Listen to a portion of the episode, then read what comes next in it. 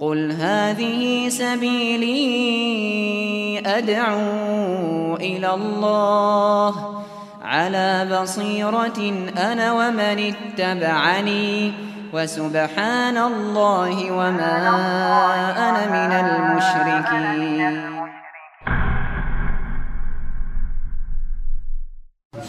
Bismillahirrahmanirrahim Assalamualaikum warahmatullahi wabarakatuh Alhamdulillah Wassalatu wassalamu ala rasulillah Wa ala alihi wa man tabi'ahum bi ihsanin ila yaumiddin.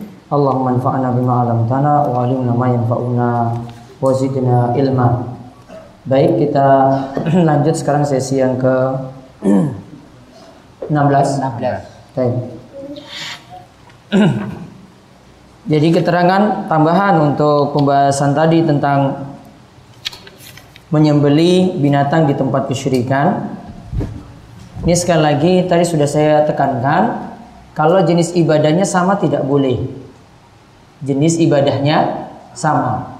Tadi disebutkan masjid Diror dengan masjid Kuba.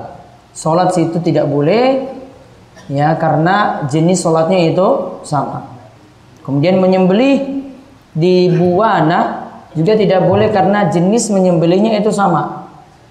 Pakai pisau juga sama, yang disembelih juga yang dimaksudkan sama untuk menyembelih. Adapun kalau jenis ibadah berbeda tidak masuk.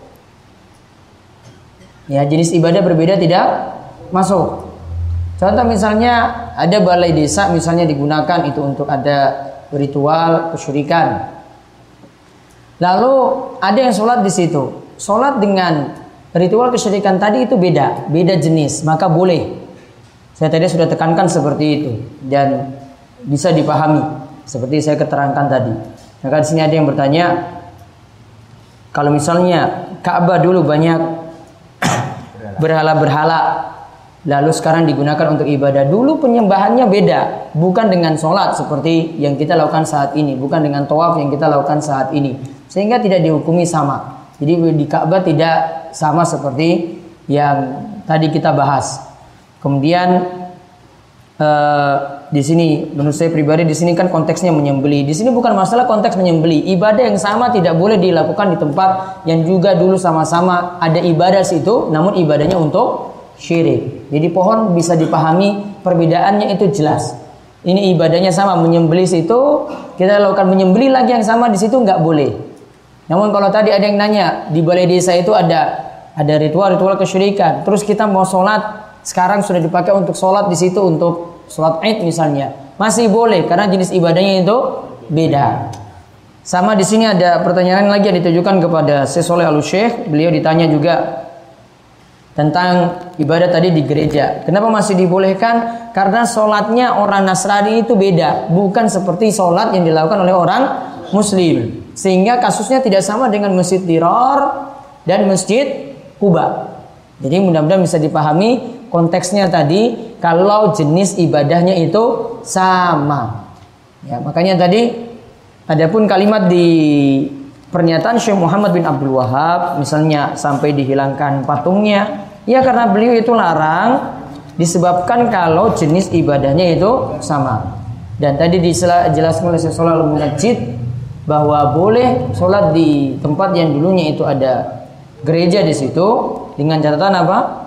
Salibnya itu hilang, patung-patungnya itu dihilangkan. Mudah-mudahan bisa dipahami perbedaannya sehingga tidak ditanyakan lagi seperti itu. Baik, sekarang kita lihat istighosah dan berdoa kepada selain Allah. Sebelumnya istiazah, sekarang istighosah.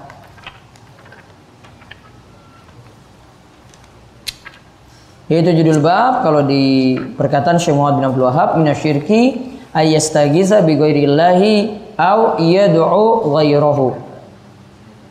Bab termasuk syirik istighosa pada selain Allah atau berdoa pada selain Allah. Termasuk syirik beristighosa pada selain Allah atau berdoa pada selain Allah. Nah, adapun istighosa maknanya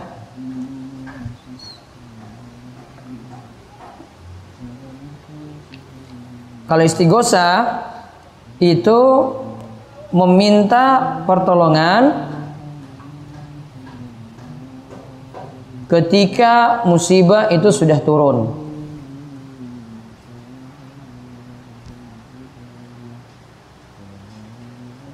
Meminta pertolongan ketika musibah itu sudah turun. Atau ingin supaya musibah tersebut dihilangkan. Musibahnya sudah turun. Sedangkan kalau doa pengertiannya itu lebih umum dari istighothah. Doa itu permintaannya lebih umum. Bisa jadi sebuah harapan, bisa jadi meminta pertolongan supaya diangkat musibah atau biar bisa kita terlindung. Jadi dalam doa itu ada istighosahnya ada, ada istiadanya juga ada. Baik, kita lihat sekarang dalilnya yang pertama surat Yunus ayat 106 sampai 107. Dibacakan. A'udzu billahi minasy syaithanir rajim. Wa la tad'u min dunillahi ma la yanfa'uka wa la yadhurruk. Fa in fa'alta fa in فإنك إذا من الظالمين وإن يمسسك الله بضر فلا كاشف له إلا هو وإن يردك بخير فلا راد لفضله يصيب به من يشاء من عباده وهو الغفور الرحيم Janganlah kamu menyembah apa-apa yang tidak memberi manfaat dan tidak pula memberi mudarat kepadamu selain Allah. Jika kamu berbuat demikian itu, maka sesungguhnya kamu termasuk orang-orang yang lalim. Jika Allah menimpakan suatu kemudaratan kepadamu, maka tidak ada yang dapat menghilangkannya kecuali Dia. Jika Allah menghendaki kebaikan bagi kami, maka tidak ada yang dapat menolak karunia-Nya. Dia memberikan kebaikan itu kepada siapa yang dikehendakinya di antara hamba-hambanya dan dialah yang maha pengampun lagi maha penyayang. Taib. Di garis bawahi pada kalimat wala tad'u min dunillahi ma. Janganlah kamu menyeru atau menyembah apa-apa yang tidak memberi manfaat dan tidak pula memberi mudarat kepadamu selain Allah. Dan termasuk tad'u di sini termasuk istighosah. Istighosa tidak boleh pada selain Allah, berdoa juga tidak boleh pada selain Allah. Inti kalimatnya pada yang pertama tadi. Janganlah kamu menyembah atau janganlah kamu berdoa pada apa-apa yang tidak memberi manfaat dan tidak pula memberi mudarat kepadamu selain Allah. Terus surat Al-Ankabut ayat 17. فابتغوا عند الله الرزق واعبدوه واشكروا له إليه ترجعون Mintalah rizki dari sisi Allah dan sembahlah dia dan bersyukurlah kepadanya. Hanya kepadanya lah kalian akan dikembalikan. Jadi mintalah rizki dari sisi Allah dan sembahlah Allah dan bersyukurlah kepada Allah. Hanya kepada Allah lah kalian akan di kembalikan. Maka garis bawahi pada mintalah rizki dari sisi Allah. Maka berdoa berarti hanya untuk Allah, istighosa juga hanya untuk Allah. Juga wasembahlah dia sampai di situ. Terus. ومن أضل ممن يدعو من دون الله من لا يستجيب له إلى يوم القيامة وهم عن دعائهم غافلون. وإذا حشر الناس كانوا لهم أعداء وكانوا بعبادتهم وكانوا Siapakah yang lebih sesat daripada orang yang menyembah sesembahan-sesembahan selain Allah yang tidak dapat mengabulkan doanya sampai hari kiamat? Dan mereka lalai dari memperhatikan doa mereka. Apabila manusia dikumpulkan pada hari kiamat, niscaya sesembahan-sesembahan itu menjadi musuh mereka dan mengingkari perjanjian-perjanjian mereka. Nah lihat orang yang berdoa pada selain Allah dikatakan siapa yang lebih sesat. Maka garis bawah siapa yang lebih sesat sampai pada daripada orang yang menyembah sembahan-sembahan selain Allah yang tidak dapat mengabulkan doanya sampai hari kiamat. Berarti doa pada selain Allah tidak boleh, termasuk istighothah pada selain Allah tidak boleh. Terus. أمن يجيب المضطر إذا دعاه ويكشف ويكشف السوء ويجعلكم خلفاء الأرض أإله أإله مع الله قليلا ما تذكرون Siapakah yang mengabulkan doa orang yang dalam kesulitan apabila dia berdoa kepadanya dan yang menghilangkan kesusahan dan yang menjadikan kalian manusia saling bergantian di muka bumi maka di samping Allah ada sesembahan yang lain amat sedikitlah kalian yang mengingatnya Baik, lihat Siapakah yang mengabulkan doa orang yang dalam kesulitan? apabila dia berdoa kepada Allah dan yang menghilangkan kesusahan tadi. Jadi garis bawahi dari awal siapakah yang mengabulkan doa? Allah yang mengabulkan. Doa orang yang dalam kesulitan apabila dia berdoa kepadanya, tentu Allah yang mengabulkan. Kenapa minta pada selain Allah? Sampai pada kalimat dan yang menghilangkan kesusahan. Jadi yang untuk istighosah Allah yang nanti akan penuhi. Allah yang angkat kesusahan tadi. Kalau ada musibah turun, Nah, sampai di situ.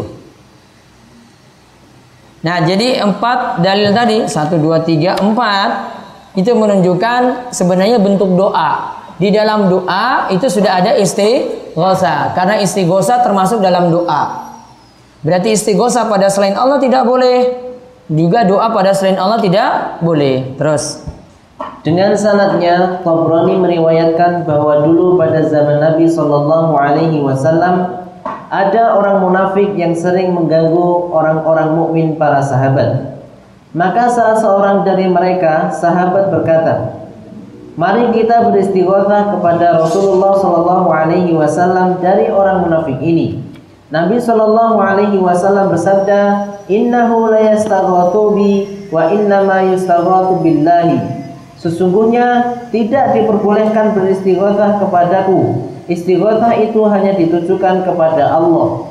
Tidak boleh beristighosa kepadaku. Istighosa itu hanya untuk Allah. Maka garis bawahi istighosa itu hanya ditujukan kepada Allah.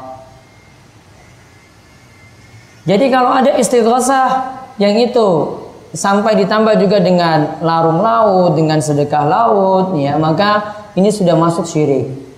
Karena sudah ditujukan pada selain Allah. Coba lihat sekarang kandungan bab. Doa memiliki pengertian yang lebih luas daripada istighosa. Jadi tadi disebut doa, doa itu masih lebih luas daripada istighosa. Istighosa itu cuma ketika ada kena musibah, kita ingin musibah tadi hilang. Itu namanya istighosa. Terus tafsir firman Allah Subhanahu wa taala dan janganlah kamu menyembah apa-apa yang tidak memberi manfaat dan tidak pula memberi mudarat kepadamu selain Allah. Itu seperti dalam surat Yunus ayat 106 sampai 107. Kaitannya dengan judul bab sama. Terus yang ketiga, berdoa kepada selain Allah adalah perbuatan syirik besar. Berdoa pada selain Allah termasuk syirik besar. Garis bawahi syirik besar. Kalau syirik besar, hati-hati itu mengeluarkan dari Islam. Terus. Orang yang paling soleh sekalipun, kalau dia beristighotah atau berdoa kepada selain Allah untuk mengambil hati orang lain, maka dia tetap termasuk golongan orang musyrik. Orang yang paling soleh sekalipun kalau dia beristighosah atau berdoa pada selain Allah untuk mengambil hati orang lain, maka dia termasuk golongan orang musyrik. Sama, tidak boleh. Maka orang soleh tidak dianggap berarti perbuatannya jadi benar gara-gara dia soleh, tetap keliru. Terus tafsir surat Yunus ayat 107. Tafsir surat Yunus ayat 107. Tadi kaitannya dengan judul bab yang dimaksud. Terus Berdoa kepada selain Allah tidak bisa memberikan manfaat duniawi. Di samping perbuatan itu sendiri adalah perbuatan kufur. Jadi garis bawahi tadi tidak bisa memberikan manfaat duniawi. Dia minta sugih, minta kaya, minta selamat, tidak manfaat. Taruhlah itu dapat dapat manfaat, jadinya istidrot. Istidrot itu diberikan nikmat, namun dalam keadaan bermaksiat. Terus Tafsir surat Al-Ankabut ayat 17. Al-Ankabut ayat 17 juga kaitannya minta rizki itu hanya pada Allah. Berarti kalau orang minta rizki pada selain Allah syirik. Begitu juga kalau menyembah Allah itu tauhid, kalau menyembah selain Allah itu syirik. Terus Rizki itu tidak sepatutnya diminta kecuali dari Allah. Seperti halnya surga juga tidak dapat diminta kecuali darinya. Nah itu lihat rizki itu hanya diminta dari Allah saja. Lalu sembilan. Tafsir surat Al-Ahqaf ayat 5 dan 6. 5 dan 6 intinya itu maksudnya sama dikatakan orang yang berdoa pada selain Allah orang yang sesat. Sama juga orang yang beristighosah pada selain Allah. Terus 10. Tidak ada orang yang lebih sesat daripada orang yang berdoa kepada selain Allah. Nah, ditulis orang yang lebih sesat itu garis bawahi. Itu lebih sesat. Maka syirik setiap perbuatan syirik menunjukkan kesesatan. Ya, setiap perbuatan syirik itu sesat. Terus, Sesembahan selain Allah itu lalai dan tidak mengetahui kalau ada orang yang memohon kepadanya. kita berdoa pada wali yang sudah mati. Dia lalai, dia nggak bisa dengar apa yang kita minta. Tidak dapat mengetahui apa yang kita minta dan tidak mungkin mengabulkan. Terus, Permohonan itu menyebabkan timbulnya kebencian dan permusuhan pada sesembahan selain Allah kepada orang yang memohon kepadanya. Di akhirat nantinya jadi kebencian dan permusuhan karena orang yang disembah nanti berlepas diri. Berhala yang disembah nanti berlepas diri. Dia tidak tidak mendukung orang yang menyembahnya. Terus Permohonan itu disebut sebagai ibadah kepada selain Allah. permohonan itu disebut sebagai ibadah pada selain Allah. Terus Pada hari kiamat, sesembahan selain Allah itu akan mengingkari ibadah yang dilakukan orang-orang musyrik. pada hari kiamat sembahan selain Allah itu akan mengingkari ibadah yang dilakukan oleh orang-orang musyrik.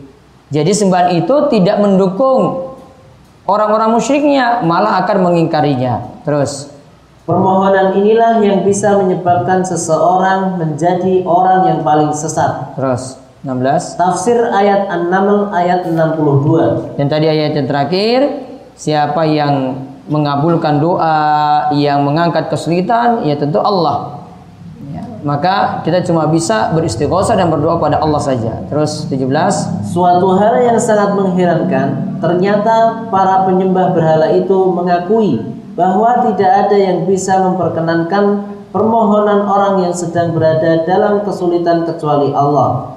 Oleh karena itu, ketika ditimpa kesulitan, mereka memohon kepada Allah dengan ikhlas. Nah kalau orang musyrik dulu Kalau sulit Mereka itu berbuat ya, Mereka itu minta pada Allah Berdoa pada Allah.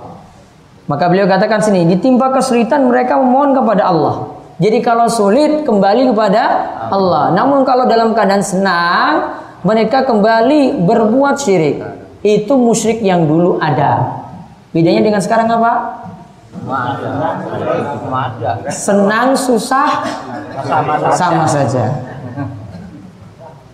Ya, terus 18. Sikap preventif Rasulullah Shallallahu Alaihi Wasallam untuk membentengi tauhid dan bersikap santun kepada Allah. Jadi Al- eh, Rasulullah SAW mencegah kamu tidak boleh beristighosah kepadaku, beristighosahlah kepada Allah. Ada tindakan preventif melindungi diri, membentengi supaya umatnya tidak terjatuh dalam kesyirikan. Nah, sampai bab 14 tadi. Ada pertanyaan?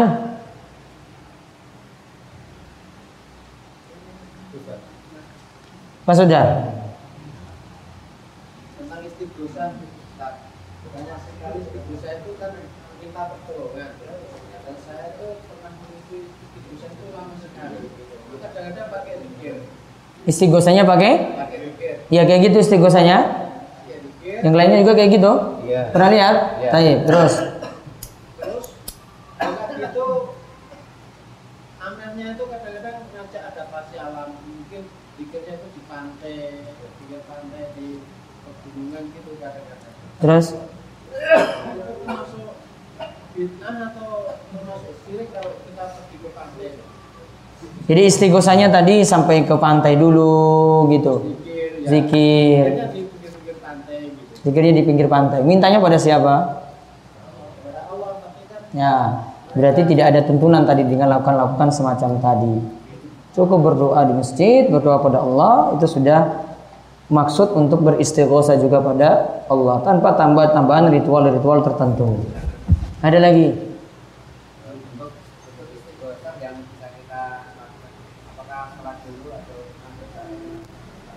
Kalau untuk e, ketika musibah itu terjadi, yang pertama perbanyak tobat, yang kemudian yang kedua kembali pada Allah. Kalau maksiat berarti ditinggalkan dan cukup dengan banyak memohon pada Allah saja.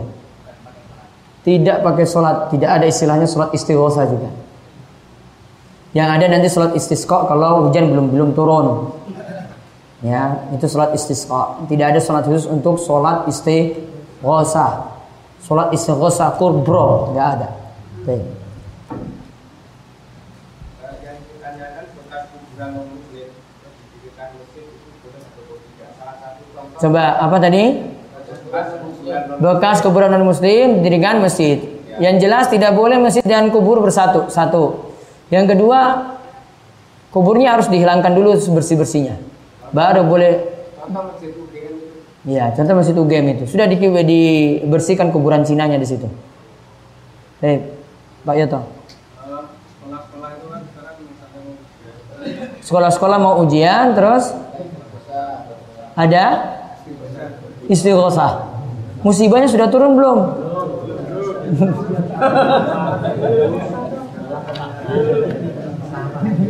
belum kan? Musibahnya sudah turun belum? Ya, belum berarti. Gimana coba? Istilahnya pas nggak? Ujiannya belum turun kok. Ujiannya belum ada. Kecuali kalau sudah ujian semuanya nggak lulus istighosah gitu. takut dulu takut dulu tadi Takut dulu berarti. Harusnya isti'azah kubro. wah Ya. Iya tak? Iya. Istighosah coba mana musibahnya situ? Kecuali ini lagi banjir bandang gitu. Terus ada istighosah, mungkin pas. Ya. Iya kan? Iya, cuma salah istilah berarti. Ya, kebanyakan cuma ikut-ikutan saja gitu. Ah, sekolah sana itu ada istighosah, kita lagi istighosah ngundang kiai baca bareng-bareng doa. Itu cuma istilah saja. Dan baiknya tidak seperti itu. Nah, sudah? Baik. Pak Sarino? Amal jama'i cukup individu. Ya, cukup individu karena masing-masing punya hajat sendiri dan punya doa yang masing-masing juga diijabahi sendiri. Baik, yang lain? Monggo, Pak.